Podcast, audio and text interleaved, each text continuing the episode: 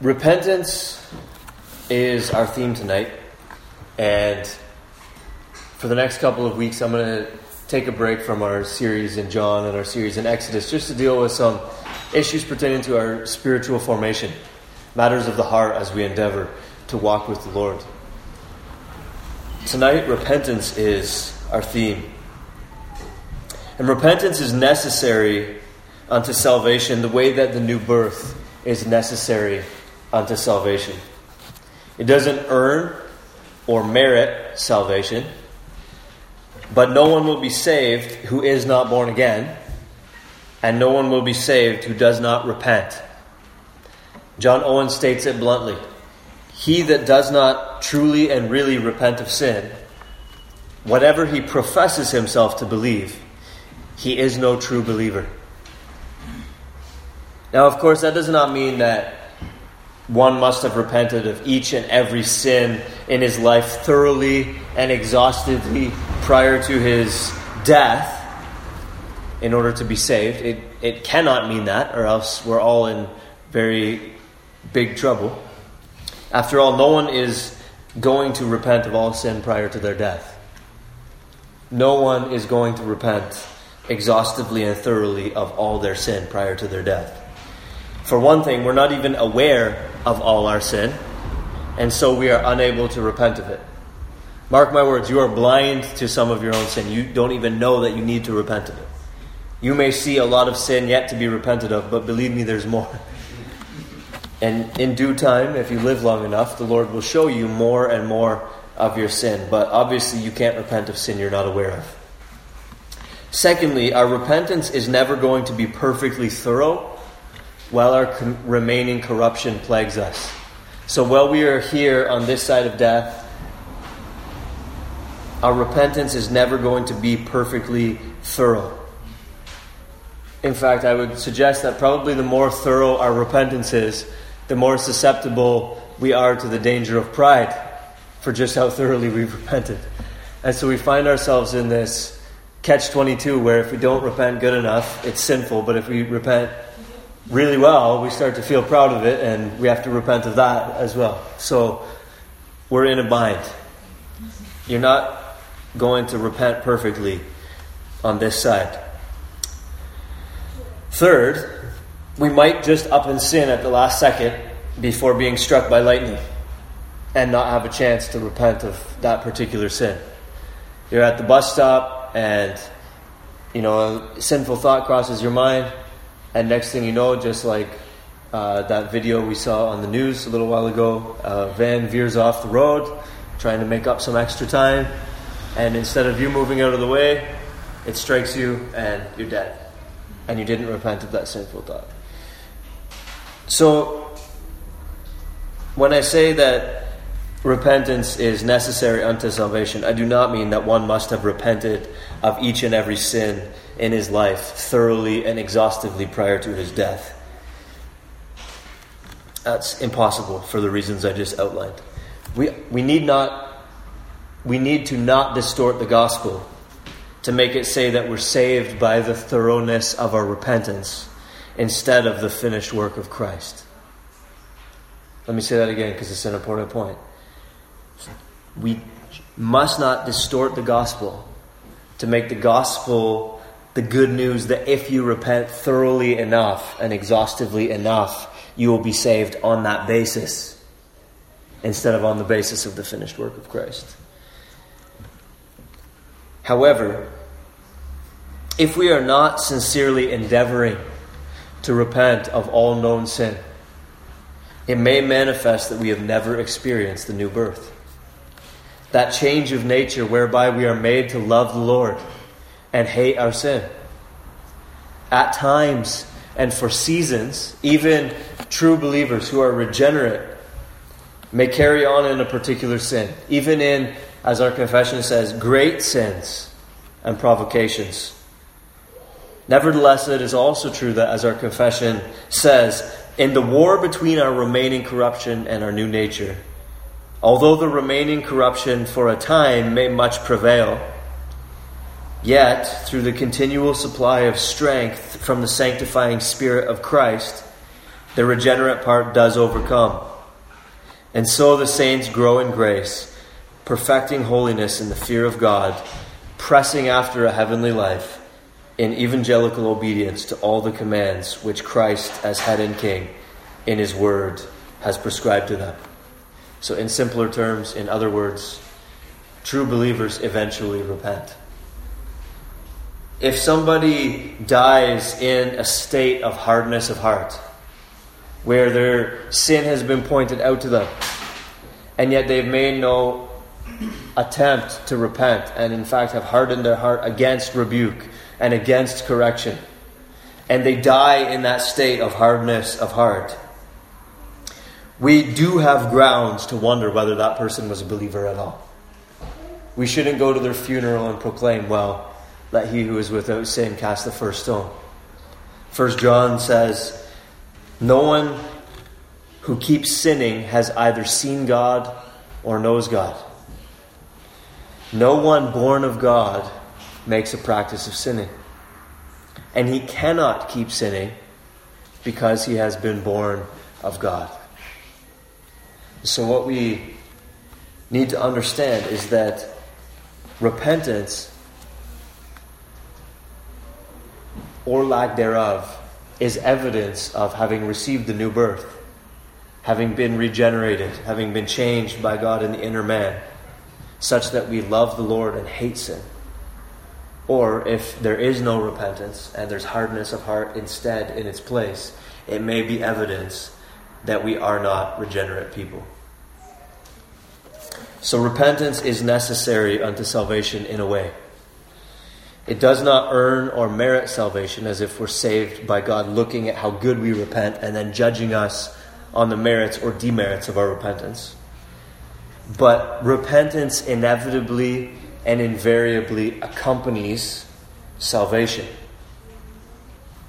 And so we may say with John Owen, as I quoted him earlier, in that sense that I just described, that everyone who does not really and truly repent manifests that they have not been born of God. And everyone who really and truly repents manifests that they have been born of God. In view of this, there are different ways that we can try to ascertain the genuineness of someone's profession of faith. But none of those ways can be more helpful than ascertaining the genuineness of repentance, looking at the genuineness of repentance. If there is genuine repentance, that's evidence of the new birth. If there is not genuine repentance, that's strong evidence against a person having experienced the new birth. So, how do we tell if repentance is genuine? How do we tell in ourselves if our repentance is genuine? How do we tell in others if their repentance is genuine? Tonight I'll give you three marks of genuine repentance. And let's begin with the first. Genuine repentance is more than a feeling. We just read a section from Luke chapter 3, verses 1 to 20. Now I want you to notice something. Herod the Tetrarch had been reproved by John for Herodias, his brother's wife, and for other evil things, it says, that Herod had done. And in verse 20 of Luke chapter 3, we read that Herod added this to them all that he locked up John in prison. What I want you to see is that Herod felt something. So John preached, and Herod felt something. So Herod was the guy who came to church, as it were, heard the preaching, and felt something. Herod was the guy who came to church, heard the preaching of God's word, and experienced an emotional response to God's word inside. He wasn't the guy who was dismissive of the preacher. He wasn't the guy who acted as if it was just water off a duck's back. He wasn't the guy who just said, well, it's, you know, mildly interesting stuff. He wasn't the guy who offered a platitude of, like, good sermon, pastor, or as unbelievers sometimes say, good speech. He wasn't that guy. He was the guy who heard the sermon and felt a strong feeling inside.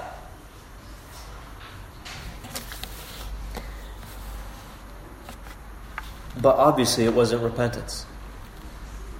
And so, simply to have a strong feeling on the inside, a feeling of guilt, is not repentance. To have a feeling of shame is not repentance.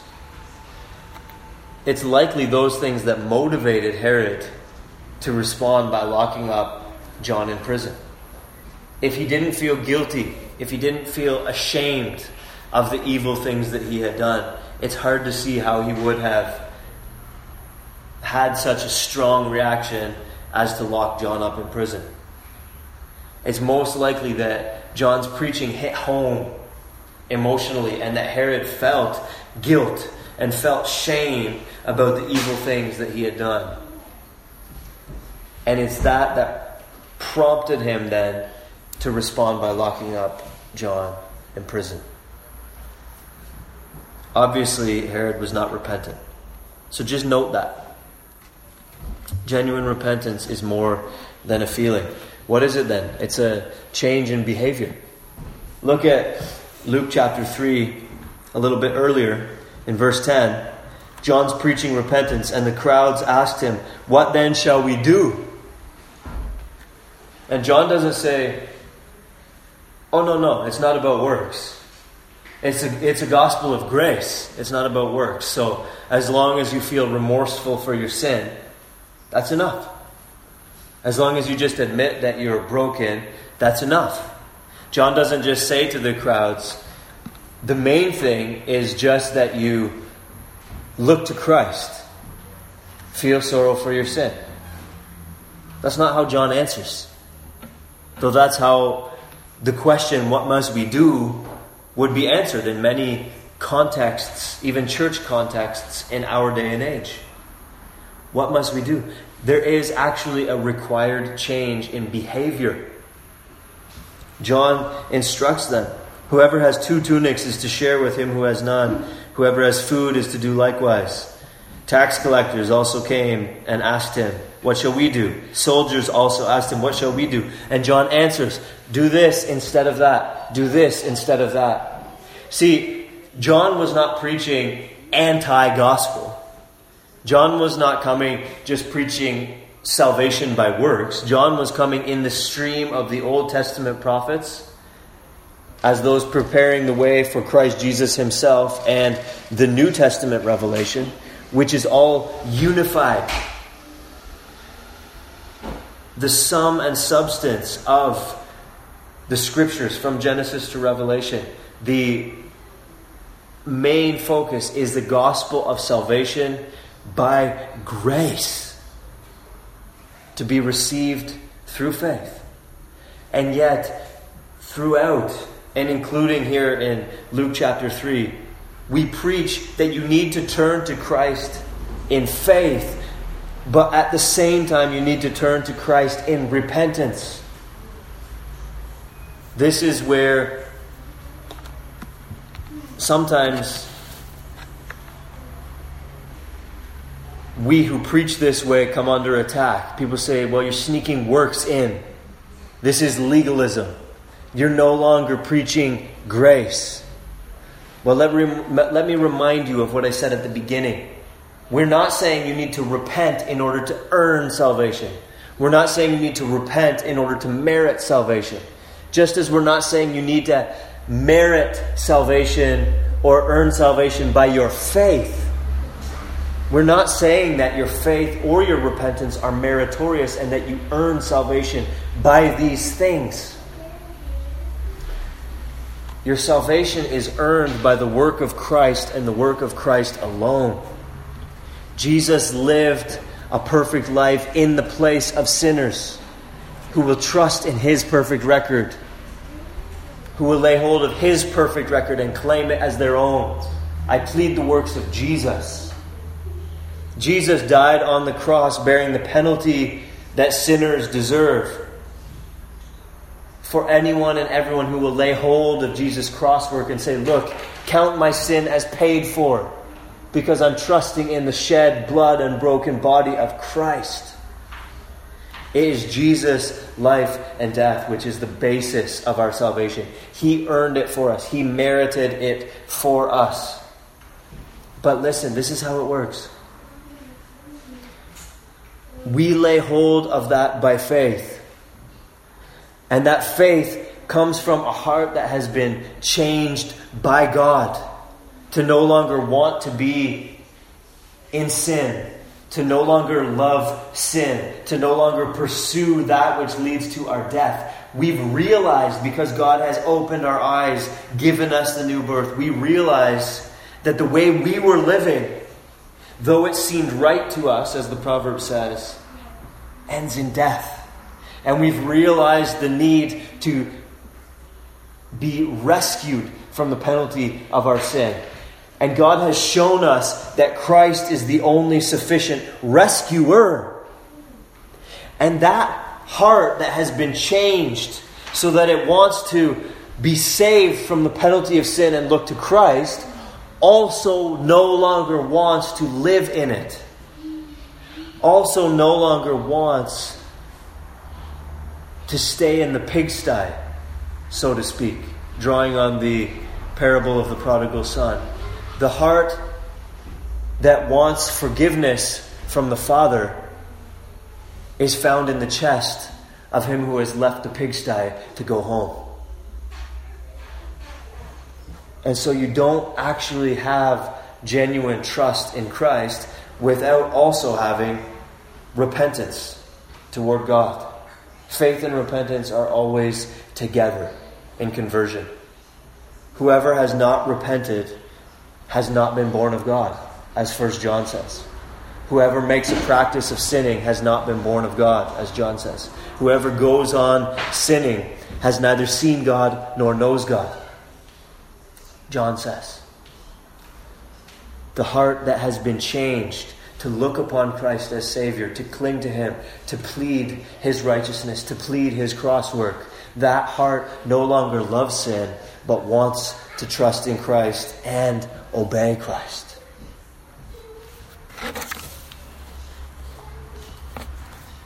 And that leads to a change in behavior. So, as Ephesians chapter 4 and verse 28 says, in a specific case, so we may generalize. Let me read it to you. Let the thief no longer steal, but rather let him labor, doing honest work with his own hands, so that he may have something to share with anyone in need.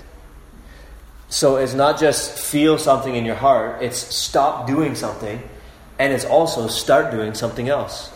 It's a turning away from the actions, the words, the attitudes which flowed from a wicked heart toward new actions, new attitudes, new words which flow from a changed heart. If it's theft, no longer steal. Labor. Try to even earn some extra income so that you may have money to give away. Do the opposite of theft.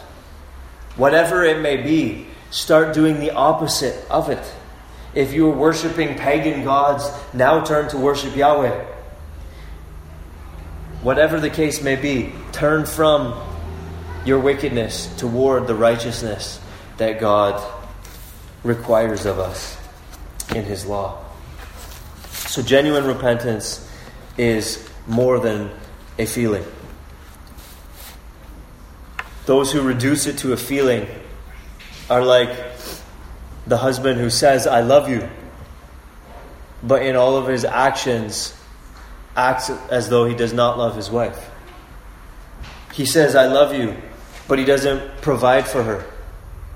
He says, I love you, but he doesn't work together with her in the raising of the children, in the maintenance of the home, and so on and so forth. He says, I love you, but he doesn't give thought to her He's out with the boys every night of the week, late, never doing anything around the house. In fact, he's out with the boys even during the day, just neglecting to earn, neglecting to provide.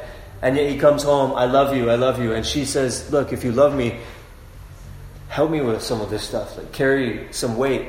And he's like, Oh, don't be like that. Come on, baby, don't be like that. Those who reduce repentance to just a feeling are condoning that kind of attitude. The I love you, I repent without the actions that ought to be attached to it. So, genuine repentance is more than a feeling. But genuine repentance is not less than a feeling. And if I may play out that an analogy a different way, imagine a husband who says, I love you, and does provide for his wife, and does work together with his wife in raising the children and maintaining the home and all of this stuff, who does give thought to his wife's needs and concerns and so on and so forth, but his heart is elsewhere. And she knows it. And he admits it. His heart is elsewhere. He's going through all the duties. And he says, I love you, and look, I, I do all these duties for you. But his heart is somewhere else. Again, that would not really be the right kind of love between a husband and a wife. And neither is repentance merely just external duties. Genuine repentance is more than a feeling, but it's not less than a feeling. We ought to feel guilt and shame for our sin. We ought to feel a desire for holiness, a desire to please the Lord, a desire for righteousness. We ought to feel a desire for God's glory. The point is that that's accompanied by actions. But we ought to have our hearts engaged in repentance. In one of the most famous incidents in the New Testament, Peter is preaching on the day of Pentecost. And when he finishes, the crowds heard it. And it says they were cut to the heart. Repentance is not less than being cut to the heart. When you read God's law, and identify your shortcomings. It shouldn't just be a robotic acknowledgement of a deficit. The way that if you plug into a calculator, 10 minus 11 will show up a deficit. It ought not to be that cold, calculated acknowledgement of deficiency, but we ought to be cut to the heart. This is what God requires of mankind. And look, this is how I've lived. Look at how I've sinned against my Creator. Look at how I have dishonored Him. Look at how I have rebelled against Him. We, like those who heard Peter's sermon at Pentecost, ought to be cut to the heart.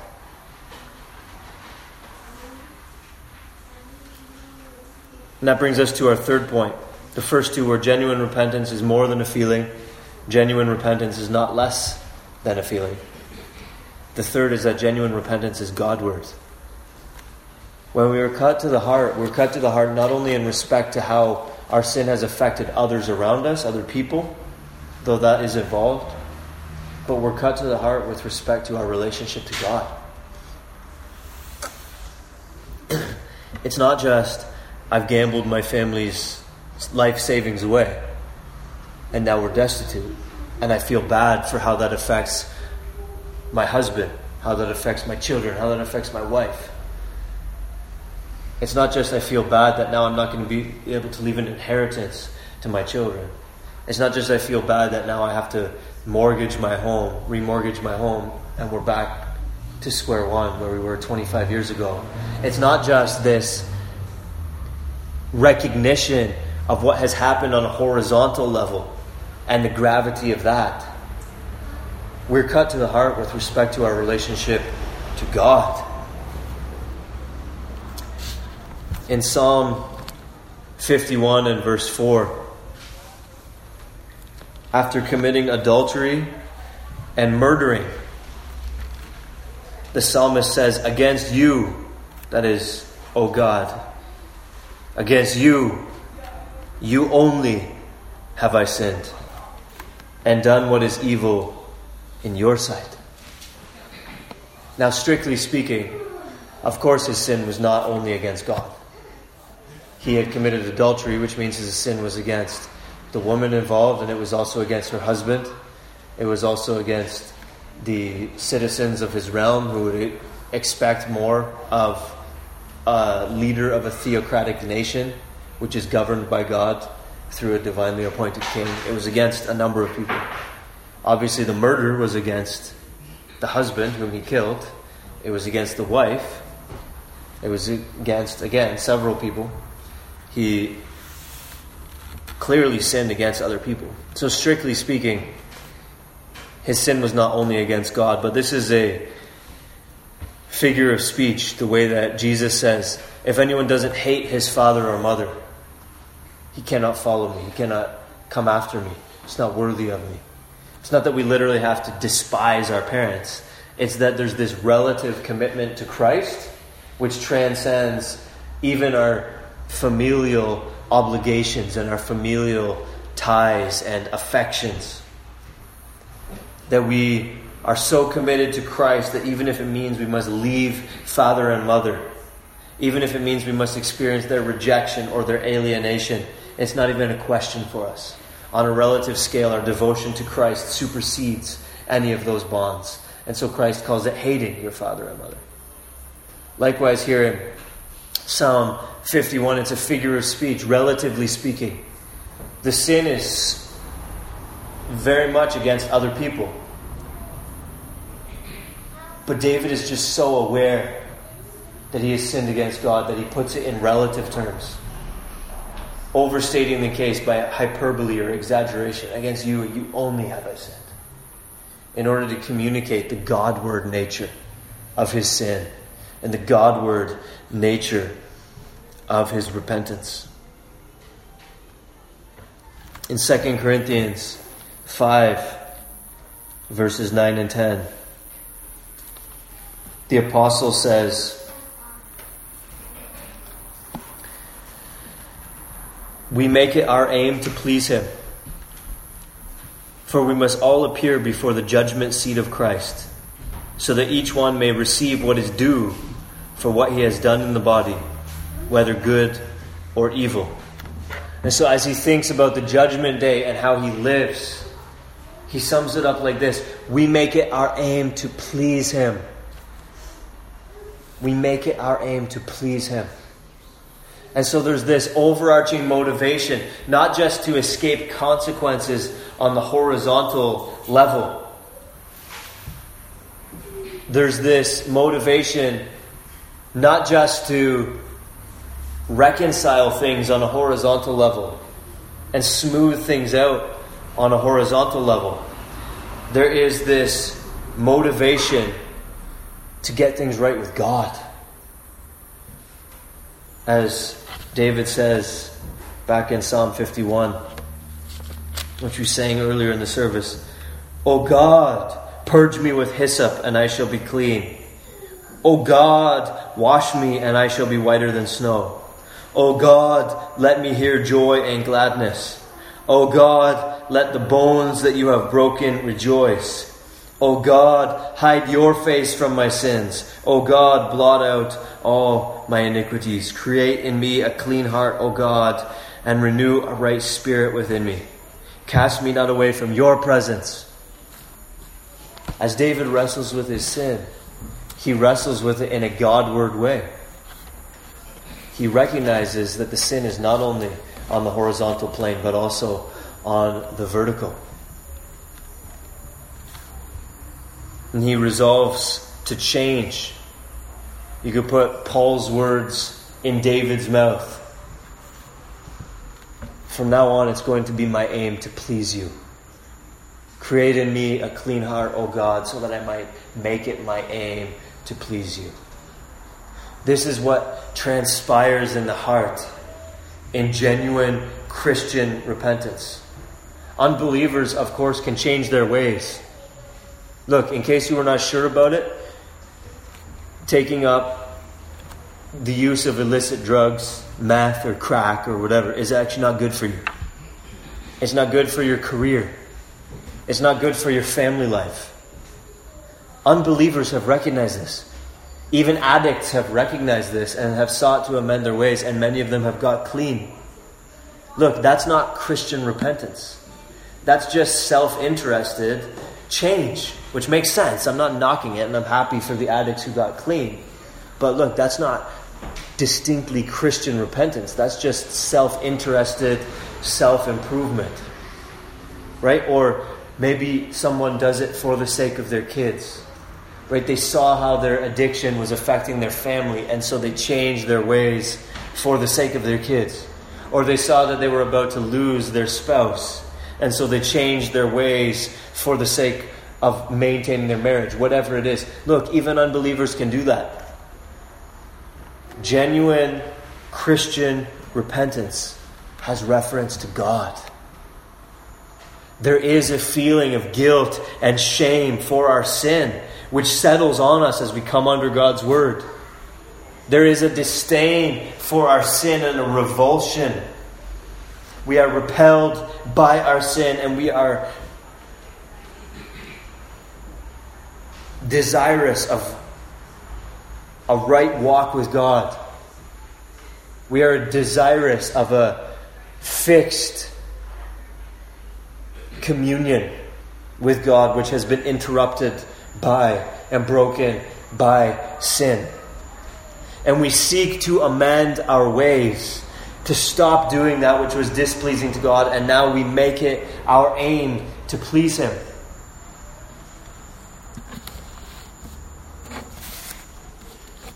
Our heart changes, our behavior changes, our, our attitudes our actions, our words change. But alongside whatever horizontal motivations we have, our marriage, our kids, our career, whatever, for the Christian, where there is genuine repentance that accompanies salvation, there is a Godward reference. I don't like the fact that my sin displeases God. I'm concerned about the way that I've been living because it displeases God, because it dishonors God. It is these very things which put Christ Jesus on the cross. And I love Christ Jesus, and I shudder to think that when they nailed him there, it was for my sins, these very things. And I want to turn away from those things because I love him who bought me, who purchased me with his blood. I love him through whom I have salvation. I love him in whom there is now no condemnation for me. I want communion with God the Father, the Son, the Holy Spirit, in which I have come to stand in Christ Jesus, which I have had the opportunity to experience in and through Christ Jesus. I don't want to live in a way that dishonors the God who created me and the God who redeemed me. I want to please Him. I want to glorify Him. I want to exalt Him in my life. Of course, I don't want to lose my marriage. Of course, I don't want to do anything that would hurt or harm my kids. Of course, I'm not trying to self destruct my own career. Obviously, the horizontal things are at play, even in Christian repentance. But there is that vertical dimension to genuine Christian repentance. How does this affect my relationship with God? I want, I need things to be right with God in my life. I'm concerned to walk closely with God. Whatever it may cost me on the horizontal realm. If it costs me my marriage, if it costs me my kids, if it costs me my career. Look, those are secondary things. Not saying I'm unconcerned about them, but those are secondary things. What I need most is to get things right with God, whatever it costs. Genuine repentance is more than a feeling, Genuine repentance is, however, not less than a feeling. Genuine repentance has a Godward aspect to it. Some applications in conclusion. First, you ought to carefully consider the genuineness of your own repentance. How frightening the prospect of being among those to whom the Lord says in Matthew chapter 7 Depart from me, I never knew you. Don't overlook the gap in your own life between professing to belong to Christ and yet being a worker of lawlessness, as those described in Matthew chapter 7 will have done. You realize each and every one of those people were workers of lawlessness. That's what it says in Matthew chapter 7. But each one of those were professors of faith in Christ. If they were careful to note the gap and to address the gap honestly, they would not have been surprised on Judgment Day. So, Christian, if there is a gap in your life, note it if you are a worker of lawlessness, and yet you profess to belong to Christ, give careful consideration to that gap and amend your ways. Ask the Lord for forgiveness. Ask Him to make you what you ought to be. If you are a total hypocrite, not yet trusting in Christ, and you know it, or you come to know it, admit that and come to Christ even for the first time. If that's what your self examination leads you to. Don't just maintain a charade until that last day and have Christ say to you, Depart from me, I never knew you. And as you give careful consideration to the gap between your profession and your actual pursuit of holiness, don't forget that God sees not just the outward actions, but also the heart. You need to be repenting not only of outward sin that others may see but repenting of that sin which only God could possibly see. That's what genuine Christianity looks like. And by definition, no one else could catch you in the kind of heart hypocrisy that many maintain.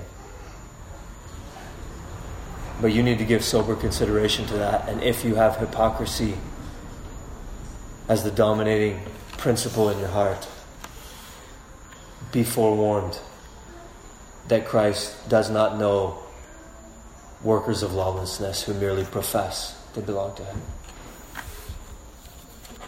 Second, John Owen points out that as we judge ourselves, we may recognize that we are, in fact, truly repentant. And yet, the imperfection that we see in our own repentance will keep us humble we see that we are sincerely, but very much imperfectly repentant. This gives us evidence of the new birth, but also evidence of remaining corruption. And we are reminded that we are not so very far removed from those who are still totally given over to their sins. There go I, but for the grace of God we realize that we are actually much closer to the unbeliever down the street than to the thrice holy God to whom we have been reconciled in Christ.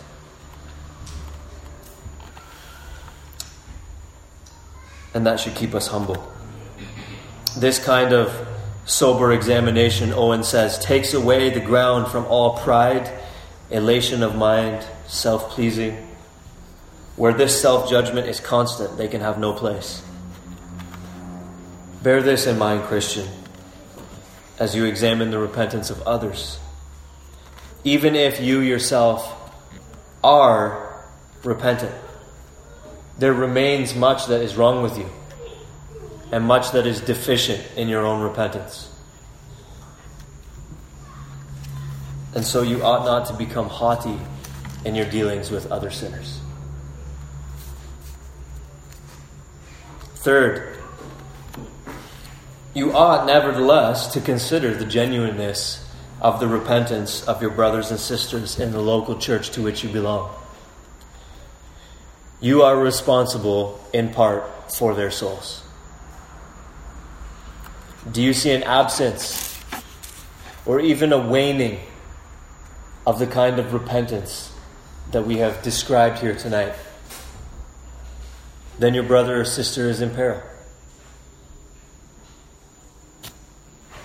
Don't be a security guard asleep on the night watch while the enemy approaches those whom you have been appointed to stand watch over. Speak to your brother or your sister about it. If necessary, speak to the pastors of the church about it. Let's all watch over one another. Listen, it's our job together to help everyone get home to God safely. We are on a journey through this world. There are many dangers, toils, and snares. And it is God's grace that has brought us safe this far, and it is God's grace that will lead us home. But one of the graces that the Lord has instituted to be a means to help us get home is the local church.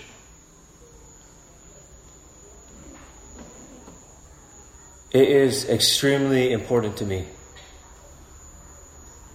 insofar as humanly possible, that each and every one of the members of this church gets home to God.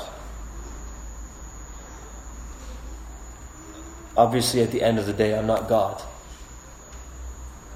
But it is my desire before God to do what I can to make sure each and every member gets home.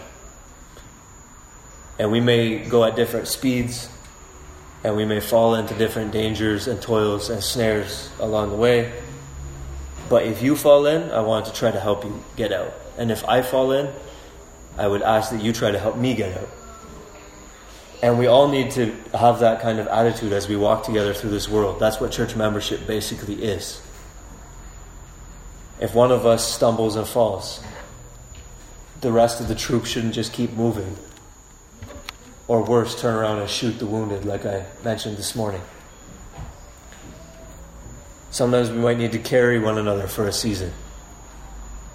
Sometimes the whole troop may need to slow down in order that we could all pitch in together and rescue someone from whatever the situation is. But basically, a, a proper metaphor for church membership is journeying together on our way home to God. And it's our responsibility to make sure that we all get there. So if you see someone going toward a danger, a toil, or a snare, including the waning of repentance, don't just turn a blind eye or be inactive. We've got to help one another get home. And then, fourth and last, remember the gospel. Again, coming full circle to what I said at the beginning, it's not the thoroughness or the exhaustiveness of our repentance that earns or merits salvation, it's the finished work of Christ. Look, if we all journey together and we all get to the pearly gates at the same time. And I hear any of you say, I plead the thoroughness of my repentance. I'm going to slap you upside the head. we are not claiming the thoroughness of our repentance or the sincerity of our faith or the depth of our faith or anything like this when we get there. When we get there, we plead Christ Jesus, that He lived for me, His righteousness is mine. He absorbed in Himself the penalty that I deserved for my sin. He has answered all of the just claims of God's law that were upon me. He's my representative, He's my substitute. I plead Christ Jesus. Repentance is merely diagnostic. Repentance helps us recognize whether there has really been that change of heart that recognizes the danger and the destructiveness of sin and wants to be rescued from it in its penalty, in its power, in its presence, and wants to turn to Christ in order that we might be free not only from its penalty, but also from its power and also from its presence.